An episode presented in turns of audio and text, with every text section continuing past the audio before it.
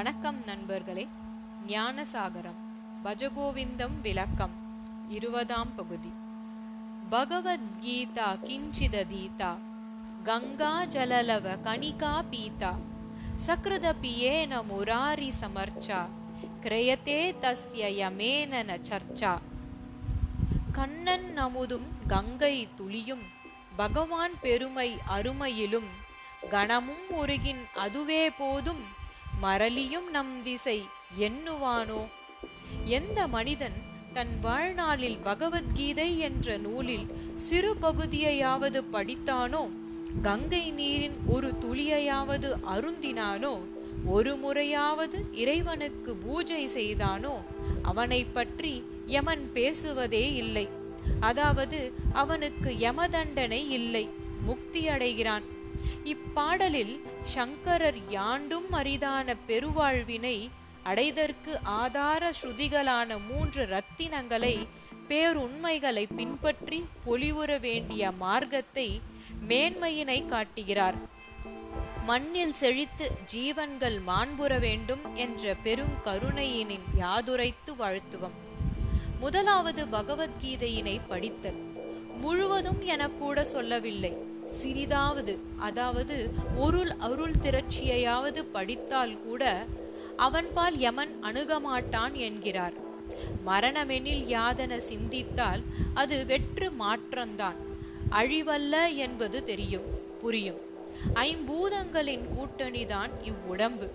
அக்கூட்டுக்குள் ஆட்சி செய்யும் பரம்பொருளின் சாயலாம் ஜீவாத்மா சாஸ்வதன் சாட்சி பூதன் அவன் சாட்சியாயிருக்கின்ற உடம்பு இயற்றும் வினைக்கேற்ப வேறு உடலினிலே வாசம் செய்கிறான். ஆனாலும் அவன் பந்தப்படுவதில்லை. கண்ணாடியின் முன் வைக்கப்பட்ட மூல உருதான் பரமாத்மா. அதனுள் தெரியும் நிழல்தான் ஜீவாத்மா. கண்ணாடியின் மேற்பரப்பில் காணும் கலங்கள் நிஜ உருவை பாதிக்காது. அதேபோல் அதன் சாயலையும் பாதிக்காது.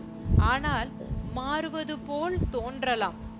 அக்கண்ணாடியினை மாற்றி மாற்று கண்ணாடி வைத்தால் அதனுள்ளும் அதே பிம்பமாக ஜீவாத்மா ஆட்சியொரும் கண்ணாடியின் தரம் மாறலாம்.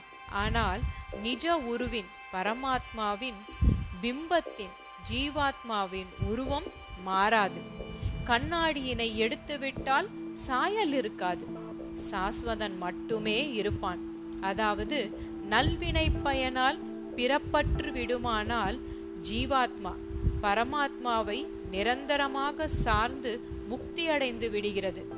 நல்வினை பயன் எனப்படுதல் யாதெனில் சத்வ ரஜஸ் தமோ குணங்களை தாண்டி நான் எனது என்ற குணங்களுக்கும் மேலே யோகத்தினால் பரம்பொருள்பால் ஒன்றி விடுவதாகும் இவ்வரிய யோகமாம் பரம்பொருள்பால் முற்றுமாக கரைத்து விடுதலைத்தான் சங்கரர் பூஜை என குறிப்பிடுகிறார். கற்பூரத்தை ஏற்றுகிறோம் மீதமில்லை என்பதனால் கற்பூரம் இறந்ததா? கற்பூரம் ஜீவாத்மா. அனற்பிழம்பு பரமாத்மா ஜீவாத்மா. பரமாத்மாவிடம் ஐக்கியமான பிறகு மறைந்ததாக சொல்ல முடியுமா? இல்லை அது பரமாத்மாவிடம் நிறைந்து விட்டது அவ்வளவே. இப்பக்குவத்தை பெற பகவத்கீதையின் சாரத்தை உண்மை பொருளை உரியவர் மூலமாக கற்றுத் தெளிய வேண்டும். சரி பகவத்கீதைக்கு அப்படி என்ன மகத்துவம்? மகா ஞானிகளும் மேதைகளும் இன்றைக்கும் உள்ளமுருகி போற்றுகின்றார்களே. சனாதன தர்மத்தின் ஆணிவேர் அடிப்படை யாதென கேட்பின் பெரியவர்கள் பிரஸ்தானத்ரயம் என சொல்வார்கள். அப்பிரஸ்தானத்ரயம் எவை என்றால் வேதத்தின் சாரமாகிய உபனிஷதங்கள். உபனிஷதங்களின் உட்பொருளை விவரிக்கின்ற வேதாந்த சூத்திரம் மற்றும் உபனிஷதங்கள் திரண்ட கருத்தினை எடுத்து இயம்பும் பகவத்கீதையும் ஆகும். உபனிஷதங்கள் பசுக்கள் என்றால் பகவத்கீதை அவை தரும் பாலெனும் அமுதமாகும். உபனிஷதங்கள் யாவும் பசுக்கள். கிருஷ்ணன் பால் கறப்பவன் பார்த்தன் கன்று அருந்தபவர் பேரறிஞர்கள். கீதை எனும் அமிர்தம் ஒப்பற்ற பாலாகிறது என்று தியான ஸ்லோகத்தில் சொல்லப்படுகிறது. மற்றொரு முக்கிய காரணம் பகவத்கீதையானது ஸ்ருதி ஸ்மிருதி உபனிஷதமாகவும் சாஸ்திரங்களாகவும் ஞாபகத்தில் வைத்து கொள்ளப்பட்டது என்கின்ற சிறப்பினை பெற்றுள்ளது.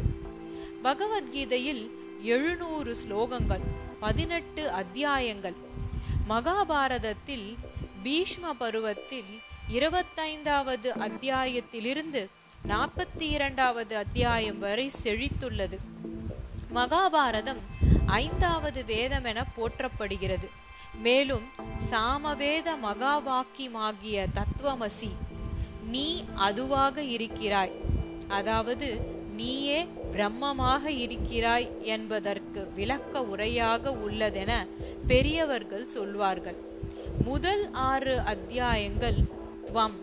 நீ என்ற ஜீவன் பதத்திற்கும் அடுத்த ஆறு அத்தியாயங்கள் தத் பரமாத்மா எனும் பதத்திற்கும் அசி என்ற பதத்திற்கு அடுத்த ஆறு அத்தியாயங்கள் விளக்கமாகவும் உள்ளதென்பார்கள். இதன் மேன்மையறிந்த வேரன் ஹாஸ்டிங் கீதையின் ஆங்கில மொழிபெயர்ப்பிற்கு அளித்த முன்னுரையில் இங்கிலாந்து ஒரு காலத்தில் இந்திய தேசத்தை இழக்க நேரிடலாம். ஆனால் இந்தியத்தே உதித்த இப்பகவத்கீதையின் கோட்பாடுகளை இங்கிலாந்து அனுஷ்டானத்திற்கு கொண்டு வருமானேயானால் இங்கிலாந்து எப்பொழுதும் மேன்மையுற்றிருக்கும் என்பார்.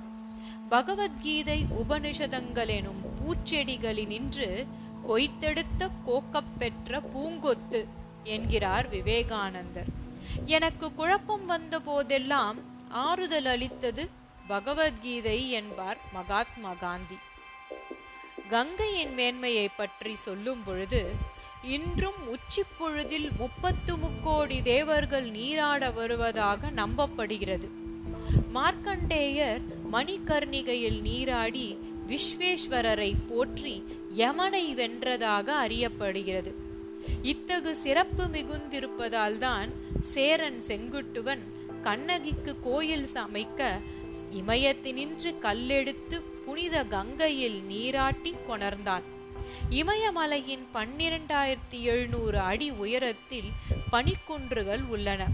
கோமுகி என்னும் சிகர குகையில் கங்கை அன்னை உற்பத்தியாகிறாள். எவ்விதம் உருவாகிறாள் என்பது இன்றும் அறியப்படாத ரகசியம்.